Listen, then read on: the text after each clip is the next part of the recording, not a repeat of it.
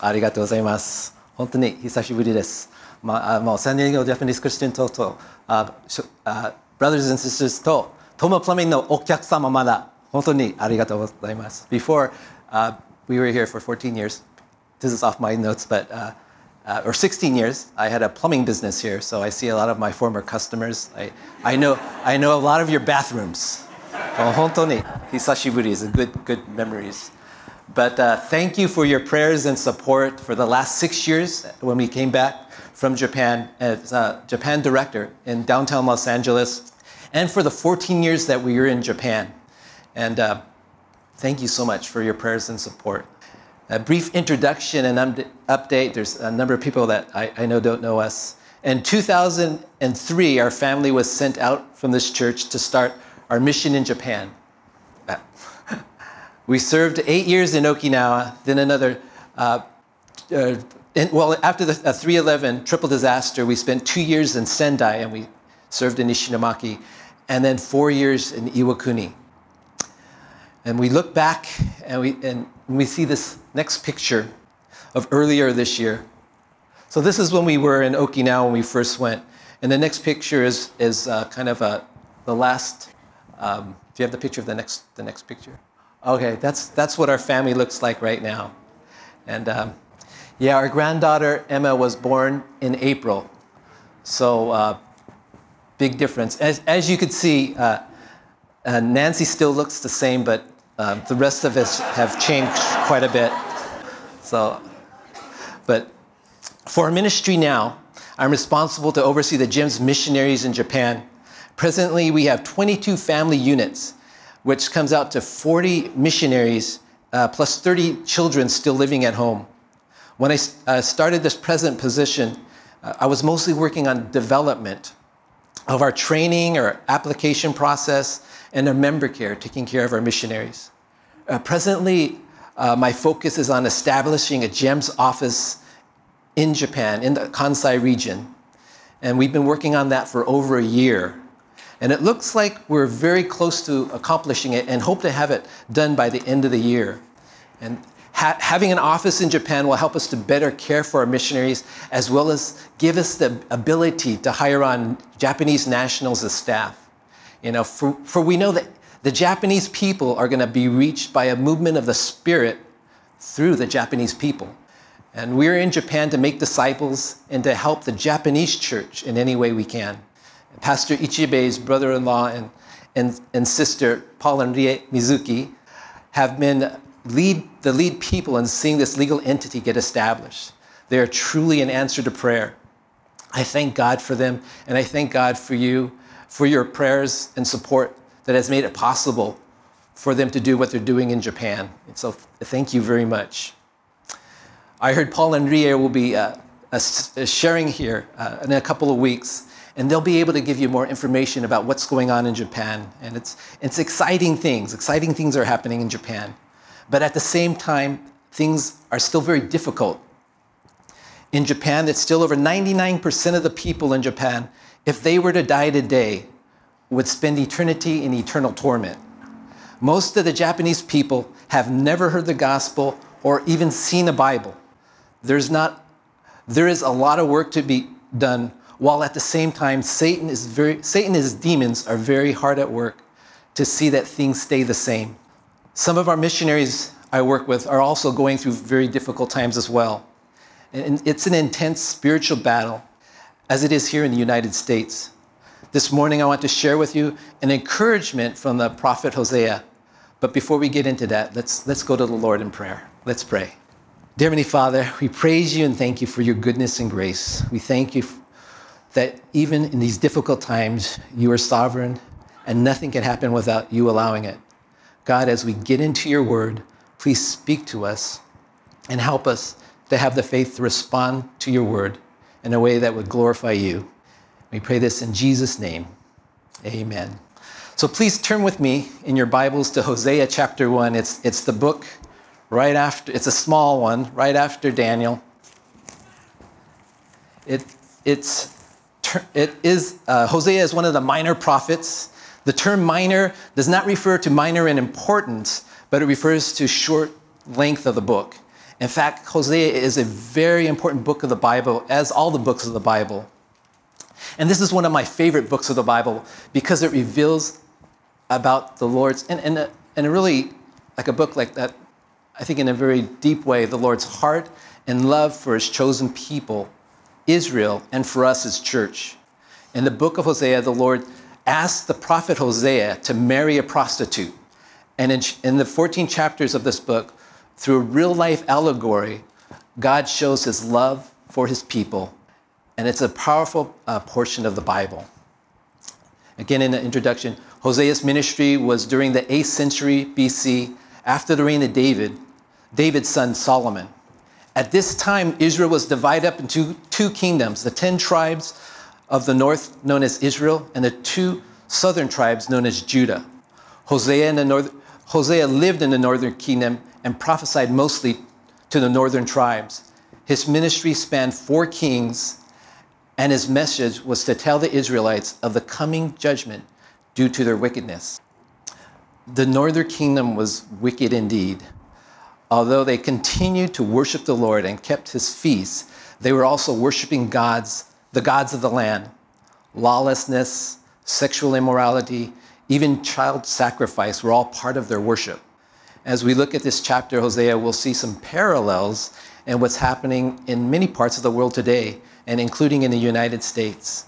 So, this morning, as we get into chapter one of Hosea, we'll see ways that we can stay centered on God in the midst of difficult times. So, let's read Hosea chapter one, starting at verses one and two.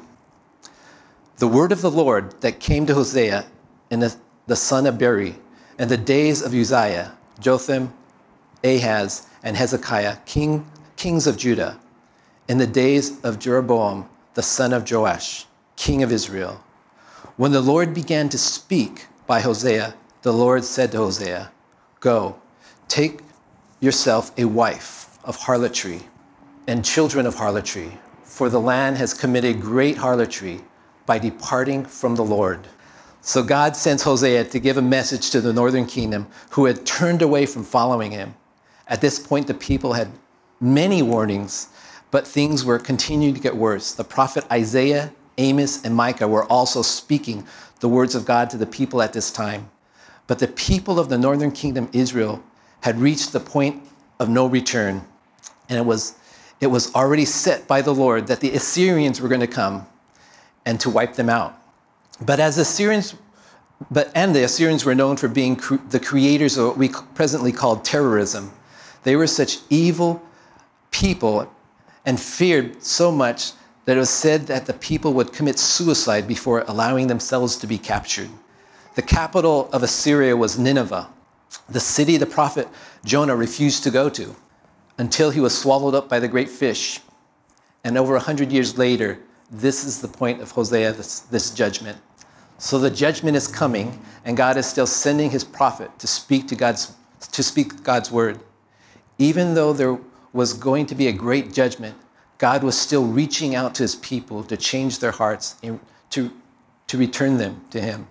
In 2 Peter 3 9, it says, The Lord is not slack concerning his promise, as some count slackness, but is long suffering toward us, not willing that any should perish, but that all should come to repentance. God wishes no one to perish, perish. But most of the people did not listen to him, did not listen to this warning.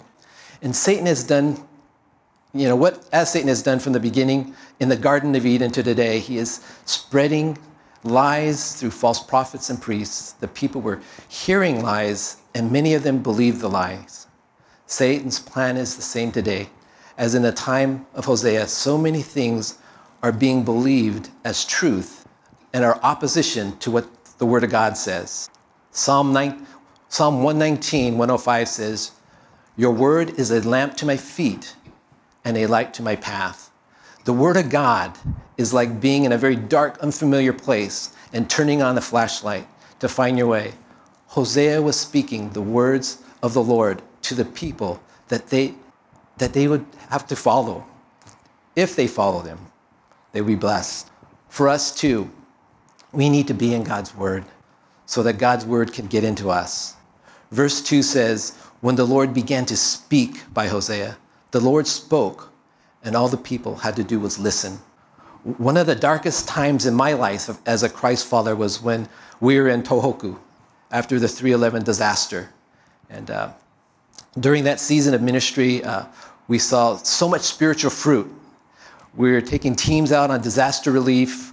We were helping so many people. You know, I was able to use my plumbing. That's not in my notes, sorry. And I saw so many people coming to know the Lord. It, it was really amazing time. It was, all, it was a, a, also a blessing to have Pastor Okura and Pastor Ichibe come out and serve alongside us. However, during that time, I allowed myself to get so busy that I had very little time to read God's word and for prayer. My relationship with God, I mean, this is when ministry was going great. My relationship with God, with Nancy, my wife, and my son Joseph suffered greatly. I started having anxiety attacks. I lost confidence as things started to fall apart around me. And when I spoke in public, my hands would shake uncontrollably. And it lasted for years. My daughter Taika was shocked when I, she saw my hands shaking when I was speaking at her wedding. The light of God's word was out in my life, and things were getting very dark. God's word and the power of the Holy Spirit is a lamp to our feet and a light to our path. Today, my time in God's Word and prayer is, is a priority, and I encourage our JEMS missionaries to continue to be students of God's Word and let His Word get deeply into us. In the times we're facing, in these dark times we're facing, we need to be in God's Word daily. In addition, I would encourage you, if you aren't already, to find a way to share with others God's what God is teaching you in the Bible as well. You know, I find that the Holy Spirit teaches me so much more as I prepare to teach others. So get, let's get into God's Word. Let's read verses 3 through 9 in Hosea chapter 1. So he went and took Gomer, the daughter of Diblaim, and she conceived and bore a son. Then the Lord said to him, Call his name Jezreel, for in a little while we will avenge the bloodshed of Jezreel on the house of Jehu and bring an end to the kingdom of the house of Israel. It shall come to pass in that day that I will break the bow of Israel in the valley of Jezreel. And she conceived again and bore a daughter. Then God said to him, Call her name Lo Ruhamah, for I will no longer have mercy on the house of Israel, but I will utterly take away, yet I will have no mercy on the house of Israel. I will save them by the, the, Lord their God, and I will not save them by bow, nor by sword or battle, or horses or horsemen. Now, when the, verse 9 or verse 8, now when she had weaned Lo Ruhamah, she conceived and bore a son. Then God said, Call his name Lo Ami, for you are not my child, you are not my people, and I will not be your God. Hosea takes a prostitute Gomer as his wife and has children by her. Hosea, Hosea's wife Gomer's marriage is symbolic of the relationship between God and Israel. It is also symbolic of the relationship between God and his church. The, the names of the children say different things about the relationship as well. Lo Ruhamah means no pity. The name Lo Ami means not my people. This may seem very harsh, but it is because of God's love, loves the people so much that he gave them over to their sin. It reminds me of the time when I was a child. My mom caught me smoking her cigarettes. And she sat me down and she watched me smoke a whole cigarette. It made me sick, and I never had a desire to smoke again. In this situation with Israel, their sin had gotten to the point of no return and would have continued to spiral deeper and deeper down. God was giving them over to their, to their sin, and they were going to pay the price. Another way of looking at it is that God was putting a stop, as a parent would stop a child from running out into the street. He, he would grab the child and spank them, you know, so that the child would never run out to the street again. Israel needed to be stopped, and God was letting them know that they needed to turn their hearts back to Him or face judgment and he was letting them know that judgment was coming soon. For us too, I believe this country, watashi no kokoro, um, I believe this, this country is at the point of no return. We are seeing so much lawlessness. Uh, things that uh, just a few years ago would have been considered criminal are now permitted in our schools. You know, now like allowing pornography, uh, allowing sex change for minors. It's a point in our society where reading Genesis 1:27, which says, "God created man in His own image. In the image of God, He created him. Male and female, He created them."